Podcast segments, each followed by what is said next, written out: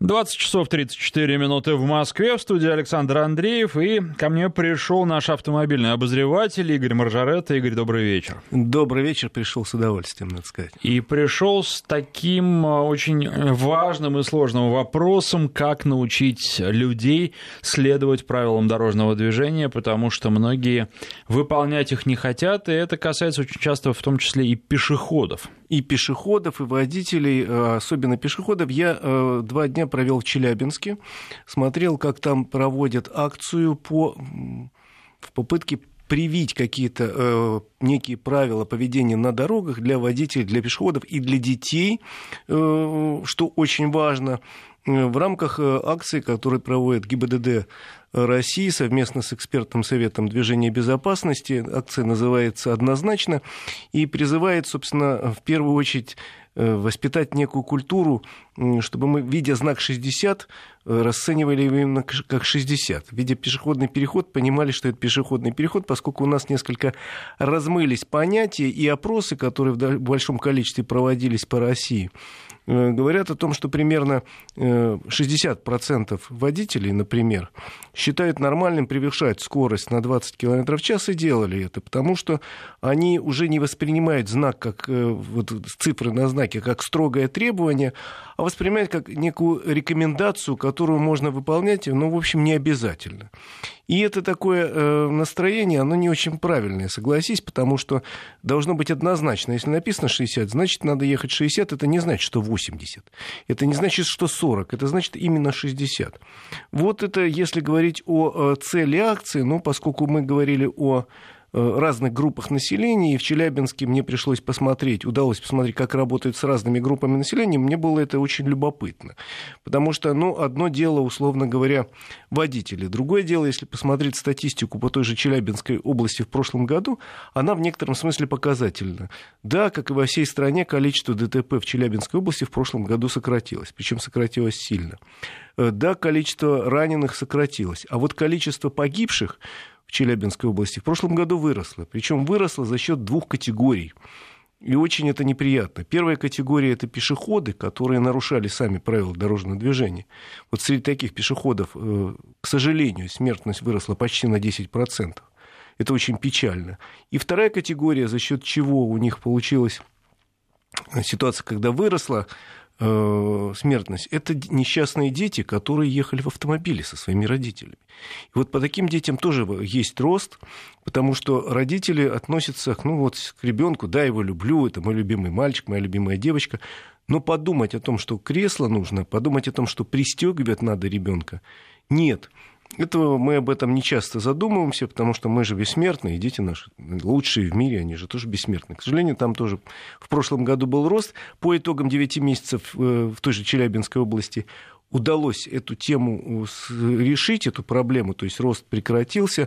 Сейчас, в общем, нормально с безопасностью на дорогах в той же области.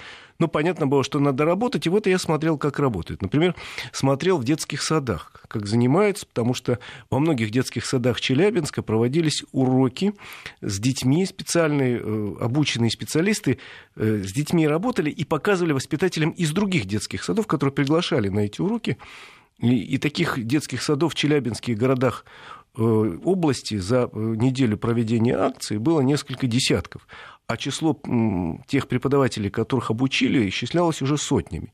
И это было так классно. Мне понравилось, например, представляешь, вот дети пяти-шести лет. Как объяснить этим детям понятие там, переход, куда надо смотреть, как объяснить, что нельзя ехать с большой скоростью. Вот, например, объясняют детям, что значит торможение на большой скорости. Вот как ты пятилетним детям объяснишь? Я не представлял. Оказывается, делают так. Выбирают там вот, две группы детей, их разделили.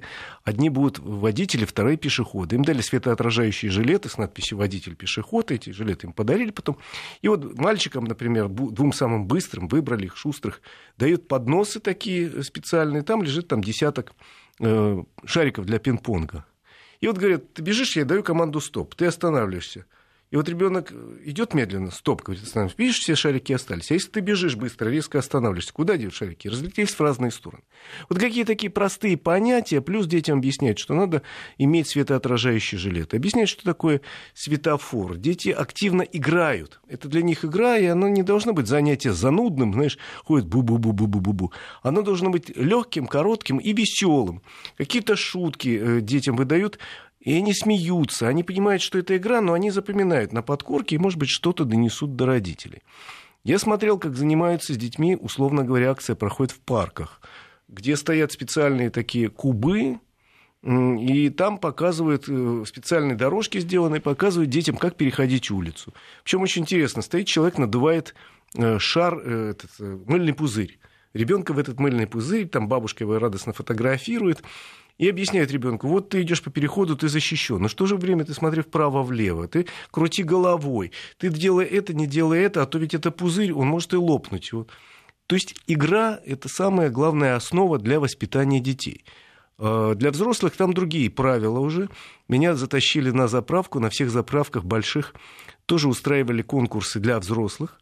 Когда на стене висит такая типа магнитная доска, и там надо решать задачки по правилам дорожного движения, за это тебе дают призы. Какие-то простые, недорогие, ну, типа, там, я не знаю, светоотражающий брелок, или там э, обложка для документов с символикой.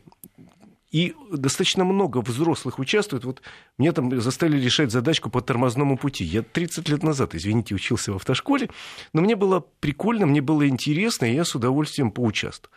И плюс выяснилось, что в той же области есть масса людей, которые вот снизу проявляют какие-то любопытные инициативы. Я разговаривал с дядькой, который оказался председателем комитета родительских патрулей города Копейска. Звали его Алексей Горланцев.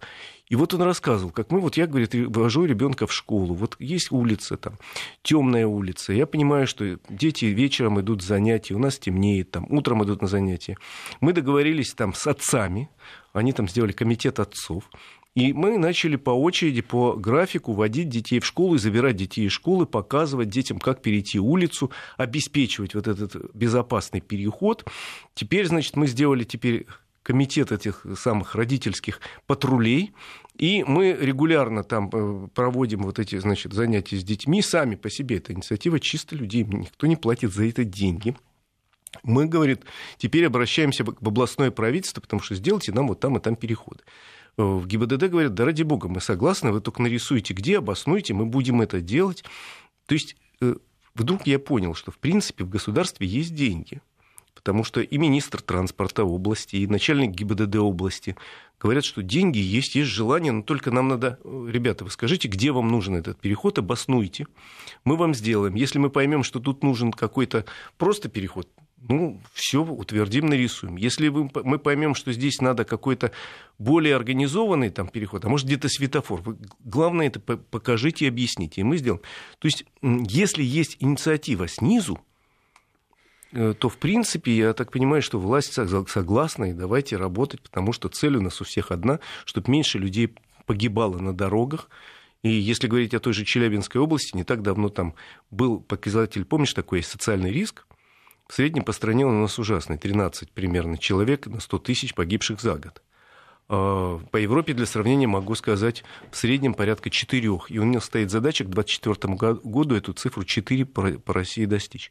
Вот в Челябинской области было около одиннадцати, сейчас десять. Это все-таки очень много, но работа проводится, дороги делаются по программе безопасной и качественной дороги, но мало сделать просто дорогу. Вот разговаривал с руководителем ГИБДД области, он говорит, ну вот сделаем дорогу региональную, отличный асфальт положим, разметку. Но этого мало, потому что дорог не так много, и люди там где-то обгоняют неправильно, происходит авария, значит. Мало того, что мы делаем дорогу, мы должны сразу посчитать, где сделать э, барьерку, чтобы разделить потоки. Где лучше сделать свет, чтобы, э, где ходят пешеходы. В общем, какие-то такие задачи локальные, которые надо решить, но это надо решить, если есть инициатива снизу. Людей, которые показывают, говорят, слушайте, вот тут у нас школьники ходят, вот тут надо освещение сделать, сделайте нам, пожалуйста. Ну, давайте посмотрим. То есть мне, в принципе, поездка моя понравилась. Я посмотрел, как работают с людьми в автошколе. Там просто показывают фильмы, где э, люди, побывавшие в ДТП, рассказывают, почему они попали в ДТП. Это печально, но взрослым людям вот такое доходит очень быстро. В детском саду это игра. В парке это тоже в какой-то степени игра, на заправке это уже такая взрослая игра, но вроде объясняют, что будет на скорости, какой у тебя тормозной путь будет на скорости восемьдесят километров, если ты, вот эта твоя машинка на магнитной доске двигает. Вот тут стоит, где ты остановишься. Вот. А я, вот, вот я думаю, вот тут. Нет, вот... Ну, в общем, любопытные вещи. Такие акции у нас проходят, проводит ГИБДД России сейчас по... всем регионам страны. Вот я посмотрел Челябинск, хочу еще несколько регионов посмотреть. И мне кажется, что это очень важно, потому что строить дороги, да, надо строить. Устраивать на дорогах какие-то защитные системы надо. Автомобили оснащать э, современными подушками там, и так далее надо. Но главные проблемы у нас все-таки в голове, потому что, ты же знаешь, восемьдесят процентов, восемьдесят пять процентов ДТП – это несоблюдение правил дорожного движения в той или иной степени. Превысил сильно скорость, выехал навстречку, пешеход выбежал там, где не надо, и так далее. Это проблемы в голове. Их так просто, усилив наказание, знаешь, так щелк, у нас было наказание тысяча рублей, сделаем три тысячи. И серьезных успехов не достичь. Это серьезно делается кропотливой работой каждый день, там, начиная с детского сада. Вот чего я хотел рассказать. Хорошо, идем дальше. Утилизационный сбор. Это уже другая тема, которую мы сегодня тоже поднимем, потому что у нас, увы, к сожалению, правительство э, говорит, что решение не принято, но хотим с Нового года поднять утилизационный сбор. Причем э, поднимут его, видимо, в два раза. Чтобы вы понимали, утилизационный сбор – это такой, на самом деле, скрытый налог, который платится... Э, с каждого автомобиля, который произведен на, на заводе в России или ввезен в Россию из-за рубежа. Увы, платят все абсолютно, за исключением э, э, вот каким. Не плат, э, платят утилизационный сбор, еще раз говорю, все, но если автомобиль произведен в России на каком-то заводе, то эти деньги потом заводу компенсируют. Правда, компенсируют с небольшой отсрочкой в несколько месяцев, как правило, от трёх до шести месяцев. Но в любом случае утилизационный сбор потом так или иначе будет включен в стоимость. Если этот машин, эта машина привезена из-за рубежа, он будет включен полностью. А если она произведена в России, я говорю, заводу это компенсируют, но он же уплатил деньги, а получит через там, шесть месяцев, поэтому частично его включат. Ты знаешь, какой у нас сейчас утилизационный сбор, чтобы ты понимал? В деньгах не знаю. В деньгах. А я знаю. Дело в том, что его ввели в две тысячи двенадцатом или тринадцатом году, я сейчас могу ошибаться, но с тех пор его несколько раз повышали. Дважды. Это будет третье повышение. Например, сейчас на любой автомобиль от литра до двух с объемом двигателя утилизационный сбор, соответственно, восемьдесят четыре тысячи рублей.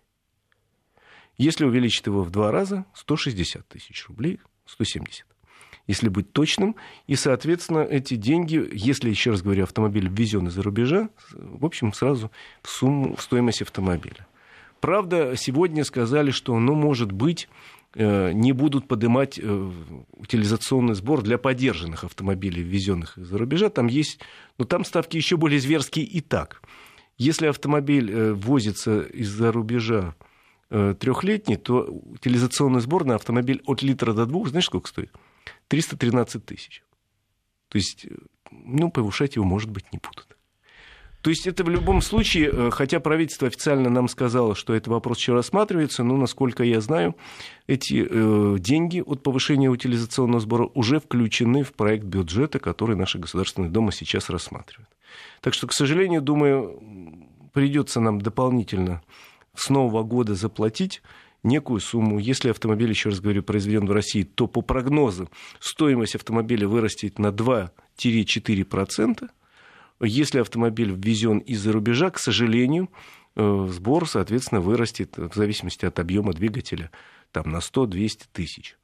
Но э, самое печальное, что эти деньги, к сожалению, к утилизации отношения не имеют, потому что они уходят в бюджет. И единственное, что нам говорят, зато... То есть ты платишь сразу за новый автомобиль, а когда-то его утилизуют бесплатно. Когда-то. Ну, вот, вот это не очень приятная новость, поэтому э, эксперты, э, которые занимаются статистикой, говорят, видимо, к концу года у нас, как и в прошлом году, будет повышенный спрос на покупку автомобилей, все будут спешить до небольшого вот этого подъема цен купить. А потом автомобиль. будет провал. А потом будет провал, к сожалению, как и в этом году, когда многие купили автомобили в конце две тысячи восемнадцатого года, зная, что повысятся цены из-за повышения эн дэ эс. И потом у нас был провал довольно серьезный. Только вот сейчас опубликованы данные по продажам девяти месяцев, и они более-менее приятные, потому что по сентябрю продаж, количество продаж примерно как в прошлом году, а в целом по девяти месяцам всего минус два процента, это не так плохо. Так, так что ожидаем к концу года некоторого ажиотажного спроса на новые автомобили. Что еще успеем обсудить? Мы можем много чего обсудить. У нас достаточно много интересных новостей, потому что за последние э, месяцы, за последние дни у нас, э, в общем, я уже сказал про продажи, и это важно. А теперь э, я еще хотел сказать, что у нас новое интересное. У нас есть э, интересные предложения по поводу машин на газовом топливе. Рассказывал я, вообще интересная тема, что касается машин на газовом топливе. Правительство и президент занимаются этой темой. У нас вроде как «Зеленая улица». У нас довольно большие государственные программы, которые позволяют получить льготы и по строительству газовых автозаправочных станций, и при покупке автомобиля организациями. Плюс государство выделяет достаточно большие средства, например, на, э, муниципалитетам на покупку автобусов на газовом топливе. Но тут периодически раздаются еще более странные предложения. Они меня в некотором смысле пугают. Например, э, для пропаганды автомобилей на газе некоторое время назад э, предложили автомобили э, эти, разрешить им допуск на э, выделенные полосы. Ну, тут я развел руками по традиции, потому что кто только не пытается попасть на эти выделенные полосы, кому только не предлагают преференции создать. Я считаю, что если эти выделенные полосы для общественного транспорта, то там должен ехать общественный транспорт, потому что они для него создают приоритет для других машин. И тогда у человека появляется стимул. Я поеду на автобусе, потому что знаю, автобус комфортабельный, быстро едет в обход всех пробок, потому что у него есть выделенная полоса. А если туда еще пустить просто автомобили на газовом топливе, это, конечно, прекрасные машины, у них замечательные экологические показатели, экономические показатели, но это не повод их пускать на выделенные полосы. Так вот, вчера было предложение машины на газовом топливе дать право бесплатно ехать по платным дорогам. Но еще более смешное предложение, с моей точки зрения, поскольку, еще раз говорю, государство действительно поддерживает эту тему. Но э, бесплатно по платным дорогам кому мы еще разрешим ехать? Это уже, э, по-моему, перебор в некотором смысле. Не потому, что я, например, тоже не люблю платить за проезд по платным дорогам. Но, наверное, я считаю, что у меня есть там тоже какие-то преференции. Наверное, там у меня есть трудовой стаж, в конце концов, огромный. Ну, и медаль ветеран труда. Наверное, дайте мне тоже. Все-таки нужно создавать в первую очередь инфраструктуру для заправки. Потому что газовое топливо, оно дешевле. Вот это, эту разницу нужно сохранять. Мы помним, что у нас было с дизелем, который был на протяжении достаточно длительного времени существенно дешевле. И вообще говорили, что это побочный продукт, что это вот отработка. И э, хорошо, что его люди покупают. Но потом как-то только вырос спрос, цены тут же подтянулись к ценам на бензин. С газом, к сожалению, может быть то же самое. Вот нужно следить, чтобы этого не произошло, чтобы газ был выгоден и чтобы им было удобно пользоваться. Тогда все будет, и не надо придумывать никаких бесплатных Сог... проездов Согласен. По платным дорогам. Надо строить больше газовых заправок, это происходит. Надо делать, чтобы, действительно, ты прав, цена не менялась. «Газпром» принял решение в ближайшие три года стоимость газа, метана, не менять. Она сегодня составляет треть от стоимости бензина, ровно треть. Поэтому это экономически просто выгодно регионам, особенно коммерческий транспорт, переводить на газовое топливо и, соответственно, развивать эту тему, строить заправки. И не нужны там, нам тогда будут никакие электромобили, потому что у нас своего газа завались. А потом, понимаешь, электромобиль не доедет все равно от Москвы до Владивостока, к сожалению. Тем да более в зимних условиях. Грязный он с экологической точки зрения, если все посчитать по кругу производства электроэнергии, производства батарей, утилизацию батарей и так далее, получается, что это абсолютно не экологичный вид. Абсолютно точно. А э, автомобиль, работающий на металле, на сегодняшний день современным двигателем сразу выполняет нормы евро шесть и даже чуть-чуть выше. Поэтому давайте за метан. У нас много метана, у нас не хватает только инфраструктуры. За это нужно взяться, и мы знаем, что когда мы беремся за решение каких-то проблем, они решаются, причем решаются эффективно. Спасибо, наш автомобильный обозреватель Игорь Маржаретта.